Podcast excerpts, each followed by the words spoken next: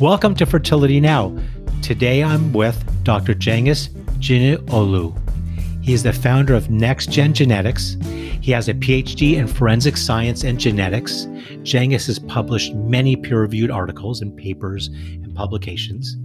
Next Gen Genetics is developing technology, technologies which are used in our field of reproductive medicine and IVF, mostly PGT or pre-implantation genetic testing. Hey, Cengiz, how are you doing today? I'm good. How are you? I'm fantastic. You know, it's so great to have you on. You know, you and I are so lucky because we're in such great, amazing areas in reproductive science that we can really impact our patients. So just amazing what what you do. You know, our audience would love to hear from you, a PhD, very special person What's PGT? How do you see it? Again, first of all, thanks for the actually the invitation for this nice uh, actually uh, conversation. So, what is PGT? Uh, pre-implantation genetic testing is a technique used for to identify genetic testing uh, defect in embryos that are created through in vitro fertilization right before the implantation of pregnancy occur. Um, pre-implantation genetic testing is a broad term, the testing can be done for chromosomal anomalies, commonly used um, as a for aneuploidy screening, right? Uh, where we will be detecting syndromes like such as Down syndrome or uh, Turner syndrome. This technology also can allow us to be able to look at some inherited disease where one or both couples may have the same known genetic abnormalities, which can, testing can be done in embryonic level to be able to understand the genetic status of the embryo. Right. And this, what you're talking about, is so interesting. You know, we're able to test an embryo to tell, if it's, tell us if it's 46 chromosomes. That's the aneuploid screening. And we can also tell if an embryo has a potential medical condition. And it's interesting, Cengiz.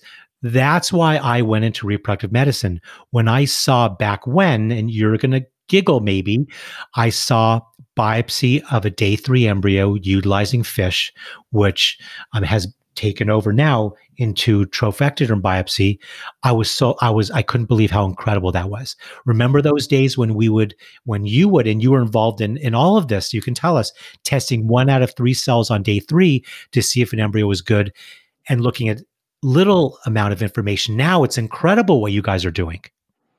Absolutely. Uh, I mean, again, uh, you and I actually we started from an early stage of this embryo, uh, the the development, and um, Yes, I actually remember an early stage where we were actually taking one cell out of those day three embryo development and we were doing fluorescent in situ hybridization FISH technology to only screen five chromosomes.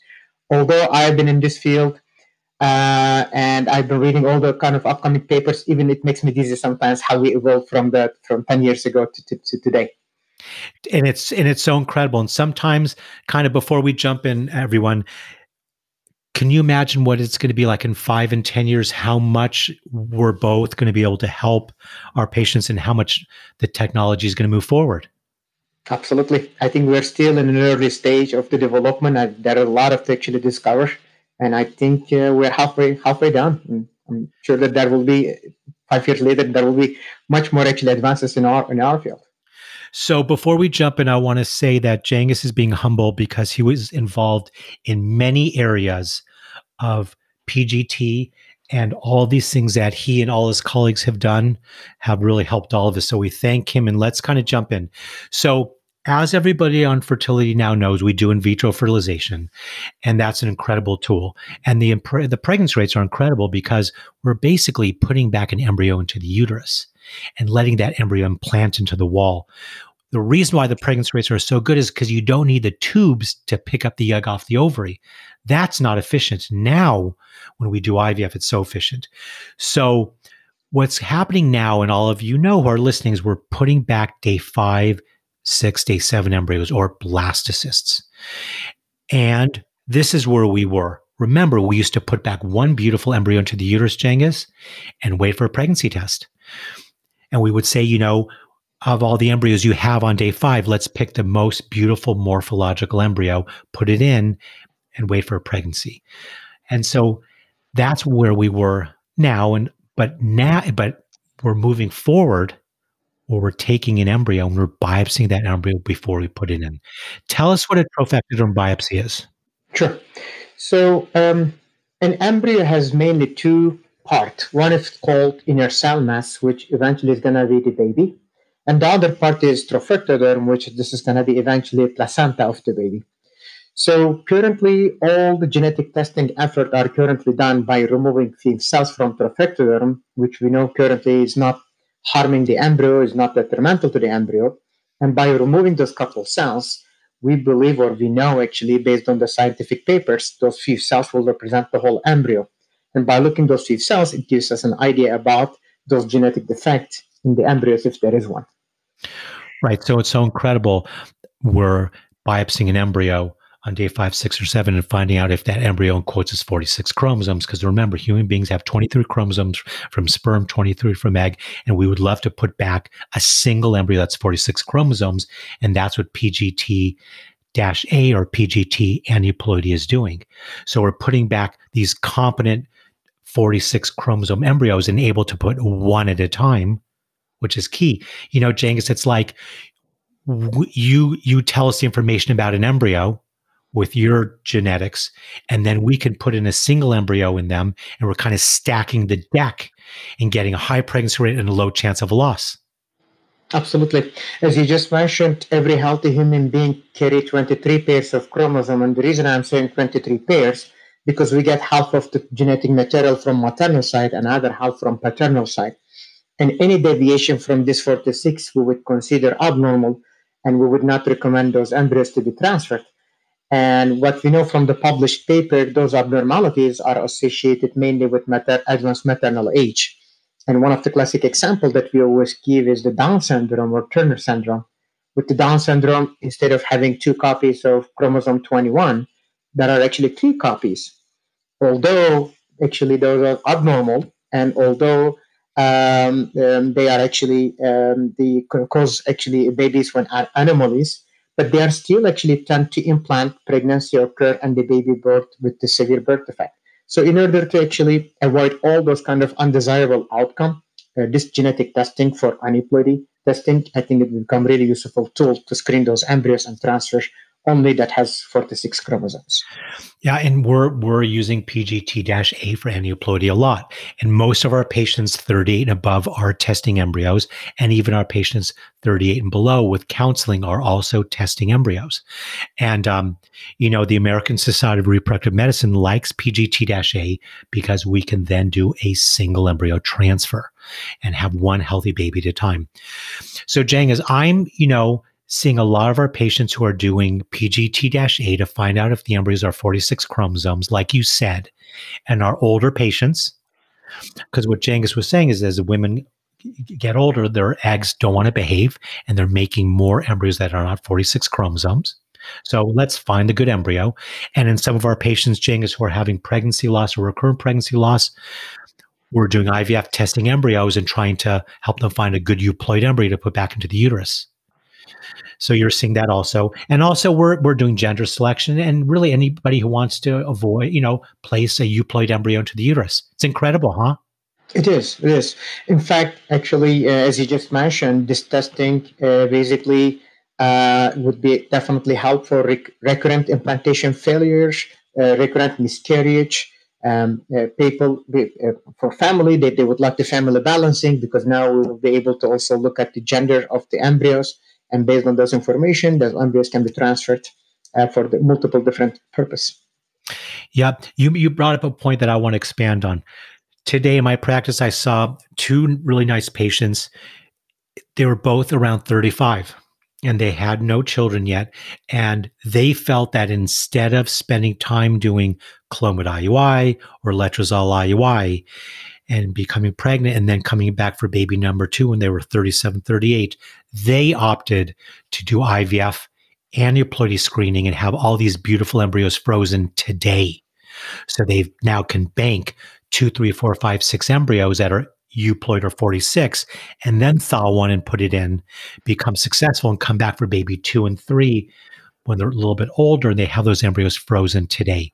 Cengiz, that is becoming so popular This is actually yeah amazing. I mean, this kind of genetic testing can be utilized for, as just mentioned, all different uh, type of couples where um, if they are not ready to have a baby today, but doing the genetic analysis today, freezing those embryos and then transferring them when they are ready, uh, which is kind of like amazing tools between in, vitro fertilization clinic and genetic testing level of ours. Right. And so, kind of like Cengiz said, in the IVF center, we're stimulating you, taking out eggs, creating embryos, and then he at the genetics lab, at the genetics level, is doing genetic screening. And what I think we would all want to hear is, is when you at your center get a p- little piece of that trophectoderm from all the embryos from a patient, what do you do with it? Yeah. So once we receive those cells that are biopsied at the clinic, I uh, just want to also clarify, embryos always stays at the IVF center. We only just get few cells from those biopsies. As soon as it arrived to us, we actually start cell lysis. So what is cell lysis? We disturb the cell membrane to be able to get the DNA is available, and that's where the testing is starts. Once the DNA is available, which all the kind of testing that we want to do is basically uh, kind of hidden in this kind of this molecule. And we use a technology called next generation sequencing. And this is actually relatively cutting edge new technology. A few years ago, we did not have such a technology. We had actually less complicated, sophisticated technology. But now we have uh, the NGS is um, uh, uh, allow us to be able to do comprehensive chromosome testing for IVF uh, embryos. Um, just to kind of to give you a little bit background about what is NGS, what is next generation sequencing. Uh, with this technology, it allows us to read DNA uh, fragments for each chromosome with high resolution, with also with high sensitivity and specificity to detect all those chromosomal abnormalities. By doing analysis with the comprehensive genetic coverage or turnaround time with the faster and also with the high sample volume, we can accommodate hundreds of other samples in, in a day. Um, so um, till recently, we were looking all the chromosome abnormalities uh, as a normal and abnormal, like like as if everything is black and white. Uh, but we know that when it comes to uh, biology, nothing is really black and white. And thanks to next generation sequencing that we started you start to use this technology for last five years, now we are not only able to look at those normal and abnormals, just because of again this is biology some embryos actually may carry two different cells which basically kind of brings me to embryo mosaicism. We are able to take those actually gray areas and we are able to provide to clinic and to clinician and to the patient where they have the option to actually to not only transfer normal embryos in case they don't have normal embryos they may opt in to also transfer those mosaic embryos as well. So speaking of mosaicism, if you allow me to continue. Uh, Please do. Um, and um, so the, the embryo mosaicism, by definition, where an embryo carry two different cells that are coexist in the same embryo. Embryo may carry normal and abnormal cell lines, or embryo may carry abnormals and different abnormal cell lines. So anytime we have more than one different cell line in the embryo, we consider that those are mosaic embryos. The good thing actually with this uh, being able to take those mosaic embryos, because again, till recently, we were just calling those normal and abnormal, and there was not actually those gray areas, which there were, there has, there has been, but we were not able to detect those. Now, by looking those actually uh, testing methodology and looking those uh, embryonic DNA, uh, now we have two actually uh, categories: normals, abnormals, and the gray area where they are actually mosaic. But also with this cutting edge next generation technology, we are able to also categorize those mosaic embryos, uh, low mosaic and high mosaic. Why is this important?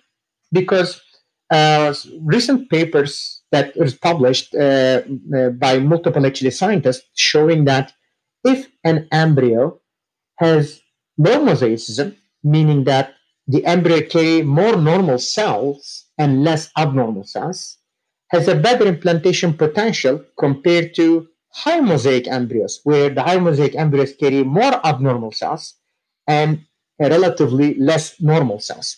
So we are able to actually categorize those mosaic embryos and giving back to the clinic clinician that in case the couples doesn't have any suitable normal embryo to transfer, this can be actually additional option, uh, knowing actually those uh, actually risk associated with those mosaic embryo transfer. Right. And some of those mosaic embryos we have used obviously in transfers when patients did not have 46 euploid embryos and have had good outcomes. So, what we do in our center is if someone has a mosaic embryo that you report to us, we have them sit with our genetic counselor, we go through risk benefits, and we decide if we're going to do a transfer. How long? From the time that you have a trophectoderm biopsy and you lyse it till you know the report answer? How long does that take you? For the aneuploid screening, it is typically our turnaround time is seven days from the day that we receive. Um, but uh, again, this is our typical turnaround time, and in some cases, we report back in five days and four days. But yeah, typically seven days. Cengiz, our patients often ask me how accurate is the answer. That's actually a really good question because um, a paper that I was also co-author was published uh, uh, a few years ago. We tried to actually look at the concordance rate between trophectoderm and inner cell mass. Like as I mentioned, inner cell mass is actually eventually is going to be the baby, and obviously for obvious reason, we don't want to really sampling from inner cell mass. We always take sample from trophectoderm, and we tried to look at the concordance rate, and concordance rate shows ninety six percent which is quite high, but we still have approximately 10%, 4%, where the trophectoderm biopsy may not represent the rest of the embryo, which may unfortunately cause false negative or false positive results. Which, again, as I mentioned, nothing is black and white in biology, and that's why. Uh, but having like 96% concordance rate, it give us at least a little bit an idea about uh, the whole embryo uh, genetic makeup, uh, rather than just transferring based on only morphology which we know that some good morphology embryos may ha- may carry actually those abnormal g- uh, genetics, and it may actually cause those miscarriage uh, at the end. Right, right. Okay, so we've touched on next gen sequencing and, and aneuploid, aneuploid testing. Let's move on to a second important kind of area of PGT, and that's for monogenic disorders or PGT M this is really, really, really, really interesting. And, and it's really the reason why I went into this field. Um, let me set the stage and then Cengiz will take over. So, a lot of you out there are doing carrier screening. And so, before you get pregnant, you're doing a carrier panel to make sure do you carry one of do you carry medical condition. A lot of the time with these conditions, you wouldn't know that you carried anything because you inherited a medical condition from the family tree and you inherited one gene, you are simply a silent carrier. And so we're now testing for hundreds of conditions to see if our patients are silent carriers. And the reason why is, is because if, if our female patient, for example, is a carrier of a condition, that's fine. The vast majority of time you don't have anything, you just carry one gene. You're silent. But here's the trick. If your partner carries the same thing by chance and you're both carriers, so this is called autosomal, autosomal recessive inheritance, then when you guys come together, 25% of your children will get a gene from you, and your partner will have the real disease. The other 75% won't. 50%. So you'll have 25% of your children will have a gene from each of you, have the real deal disease. 25% of your embryos that you make or children will be unaffected and 50% will be carriers like you. So what we're seeing is, is that some of our patients, Cengiz, have done carrier panels, and by chance are both carriers of the same condition. But we also have some couples who've had a child who had a medical condition, and guess what? They now found out that they're both carriers of the same thing. And what they're doing is they're coming in and they're saying, you know what? I'd like to do IVF and test embryos to find out which embryos are affected and which ones are not. So this is incredible. So it's amazing, huh? That you can do this and help couples with these situations. Yeah, absolutely. And actually, I'm really pleased to hear that uh, more and more actually couples actually willing to do this carrier screening um, because, um, as you just mentioned, the couples may carry some silent recessive uh, autosomal disease and they don't even know it until actually they get married with someone else that has the same mutation. And I think it's really important to know before even actually start the IVF cycle. And once those actually mutations have been found, and doing the testing in embryonic level become really crucial to have a healthy babies. Absolutely. And I'm happy actually to kind of to go over how we do actually those testing in our laboratory when it comes to single gene disorders. So here's what we're going to do, and this is why with us. So remember, I want to make two quick comments, and he's going to comment about that. So remember, all of our patients who come in, we suggest doing carrier screening, and so does the American College of Obstetrics and Gynecology.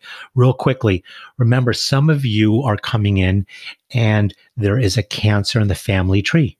And sometimes we're going to ask you if you want to do a hereditary cancer syndrome panel, because we can also find out find genes that could potentially cause cancer in you and or your offspring. And we can also test embryos. So like a BRCA gene, which is for a breast cancer, if you're a female and you have BRCA gene, 50% of your offspring will also have the BRCA gene. And you may want to do IVF and test embryos for that BRCA and find out which embryos you should put in that don't have the BRCA.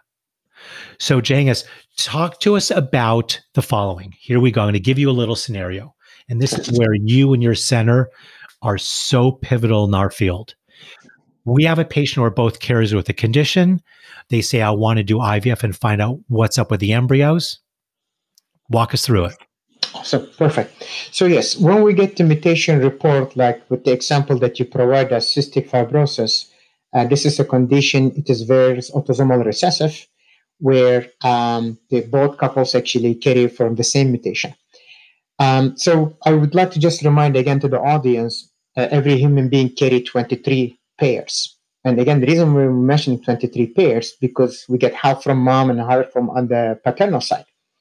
So when you are actually having an embryo, the, the embryo actually get half of the chromosome from maternal side and half from paternal side.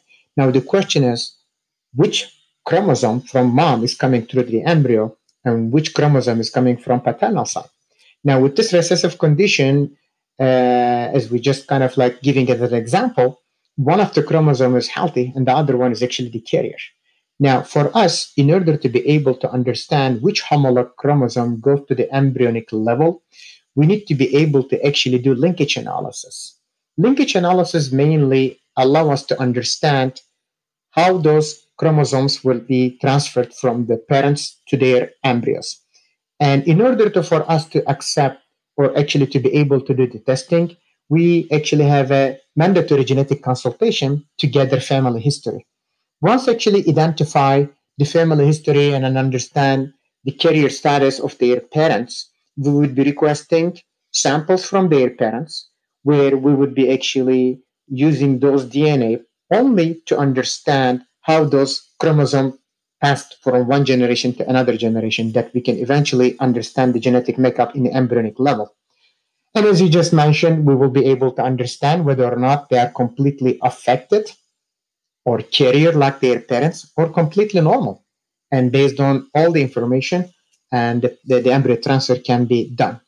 And one more important thing that I would like to add to that is when we do single gene disorder for those inherited disease, we are also able to do the simultaneous analysis for aneuploidy, which is the non-inherited disease, such as Down syndrome, Turner syndrome. I just want to mention that those are not inherited disease, but those are actually cause uh, the problem as the uh, maternal, maternal uh, age advances. So with this testing, we can do simultaneous analysis for single gene disorders and aneuploidy and based on these two results, we will be able to pick the best embryos in terms of the genetic that they can have the healthy babies. Yeah, so I want to I want to pick apart three really cool things you said. Number one is that when you're going to take care of a couple who are both carriers, for example, and what we're talking about is an example, cystic fibrosis, you counsel them. So your team talks to them, and you commented that so you know the genetics of the male and the female, because they're carriers, but you also will go and find some genetic information on their parents. And and to to what the reason why you're doing that is because that helps you in your genetics to better able to help them find the gene that you're looking for. Is that how you look at it? Absolutely. That's correct. Yes. because especially with the cystic fibrosis example, which is autosomal recessive, when their couple actually found to be actually having those disease mutation, uh, from the maternal side, the mom would either receive this recessive mutation only either from father side or from mother side. So it is really important uh, for us to understand how those recessive disease actually transfer from their parents to their child. And we need to do the same thing in the paternal side. When we actually have autosomal res- uh, recessive disease condition, the sample requirement, unfortunately, is actually more. We need data from both paternal and maternal grandparents. When it comes to autosomal dominant disease, uh, our sample requirement is slightly different and requirement is less. We just need only the person who has a dominant disease parents information and we don't need anything from the other actually couples and uh, the, the partner's parent information so it depends of whether or not this is autosomal recessive autosomal dominant or those hered- hereditary uh, conditions um, we will be actually having discussion with the couples and based on those all conditions we would be requesting some samples to be able to do linkage analysis to be able to do the testing on the embryonic level Right. So you're just you're you're a detective getting all your information together so you can make them a great situation. So when that piece of trophectoderm comes in, you know exactly what you're looking for to help them find what's on their embryo or not. Absolutely. And and and the other thing I want to highlight to our audience again is when you're doing like Dr. Jang has said, when you're looking for in your embryo, does it, am I a carrier of CS, CF, or is this embryo affected or is it unaffected? That's knowing one thing about the embryo. But in addition, almost all of our patients will add in PGTA and they'll say, you know what? Yes, this embryo is unaffected, but is it 46 chromosomes or not? You want to know that. And you also kind of want to know the gender. So you're right, Jang, is I have our patients do those two panels together. Um, great point for us to highlight. Um, the last interesting thing in PGT, not the last, this is all the beginning, as you and I know, is looking for structural rearrangements. And you and I have talked about this in the past. That's the good examples for our patients who have had recurrent pregnancy loss. So our patients come in, let's say a couple, they've had two, three losses. We do genetics on them we do paternal karyotypes on their blood and we find out that that one of them has what's called a balanced translocation it's hard to explain but it's when there's kind of a flip-flop in a chromosome from one chromosome to another chromosome um, and to make a long story short and i'll let Cengiz tackle this it's not easy what he's going to do is is we're going to try to find through PGT which embryos you can you can transfer in the future that are going to be embryos that are going to give you a higher chance of of being pregnant with what's called a being having a balanced gamete. Okay, Cengiz, try to jump on that one. Absolutely. So again, as you just mentioned, um, we have seen actually uh, some sort of percentage uh, the patient population are carrying those balanced translocation. They don't even know until they conceive. And this is approximately it's seen about 6% of the patient population. They are carriers and they're completely fine, perfectly fine until they try to conceive. And most of the time, uh, we actually received those karyotyping result where uh, we actually two chromosomes in, involved with this translocation. So just to simplify that, what is translocation? Generally speaking, two chromosome they actually exchange pieces. And when you exchange those pieces, when they have a breakpoint, when those breakpoint is just doesn't disturb any gene, that's why they are actually completely normal. All the genes are actually still there. It just they actually move from one chromosome to another one, so there is no genetic loss. And again, they're completely fine until they conceive. And we are able to also detect those imbalances in the embryonic level and we would be able to actually give the result back to the clinician that they can transfer those normal slash balance embryos. So our technology, and as far as I know, no any other technology currently that are available can differentiate between normal or versus balance. But those actually embryos can be considered still as a carrier, and they will be like their parents, carrier or could be completely normal. Uh, but those are embryos will be actually recommended for transfer. and any imbalances would be obviously considered abnormal, and those embryos would be not recommended for transfer. And if they were transferred, they would either not implant, or if they do implant, they may end up also with miscarriage, which basically that's the reason probably they are coming in the first place. Right. So with PGT SR, you're finding embryos that are balanced. That's correct. Yes. And we're putting them in and having great success, and we're not putting embryos that are unbalanced. And that's in- incredible technology, especially for our patients who have had recurrent pregnancy loss. And in their karyotypes, they have found out that one of them has a balanced translocation. Um, and it's real easy, you know, Cengiz, with Zooming because of the pandemic, it's hard to explain that. But when someone's sitting in front of you, you can draw a karyotype and show breakpoints, and it's so much easier. Absolutely. So, in our closing time, I think what's really interesting is to to kind of look to the future, and and I throw a question at you, and you can answer any way you want. You know, what do you you know what do you feel the next frontier in our genetic worlds in, re- in reproductive medicine.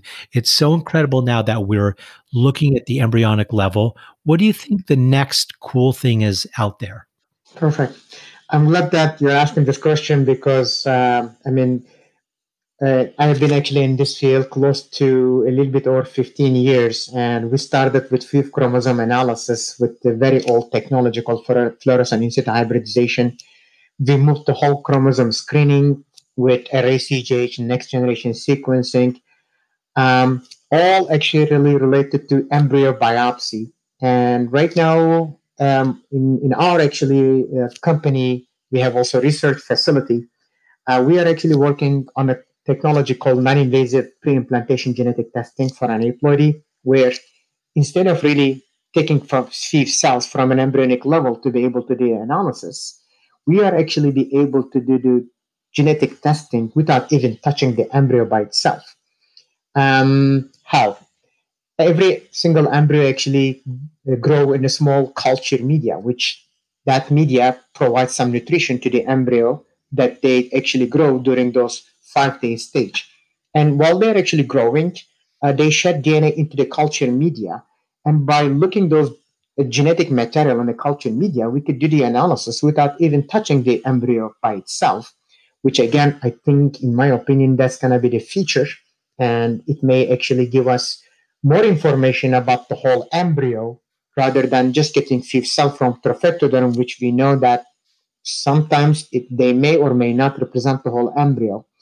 Um, but I think right now, what we believe that analyzing the culture media may have a better representation on the whole embryo, um, that we may have actually better understanding about those embryo mosaicism and transferring those embryos based on the whole embryo um, related actually cells, not only like fifth cells that are removed from trophectoderm.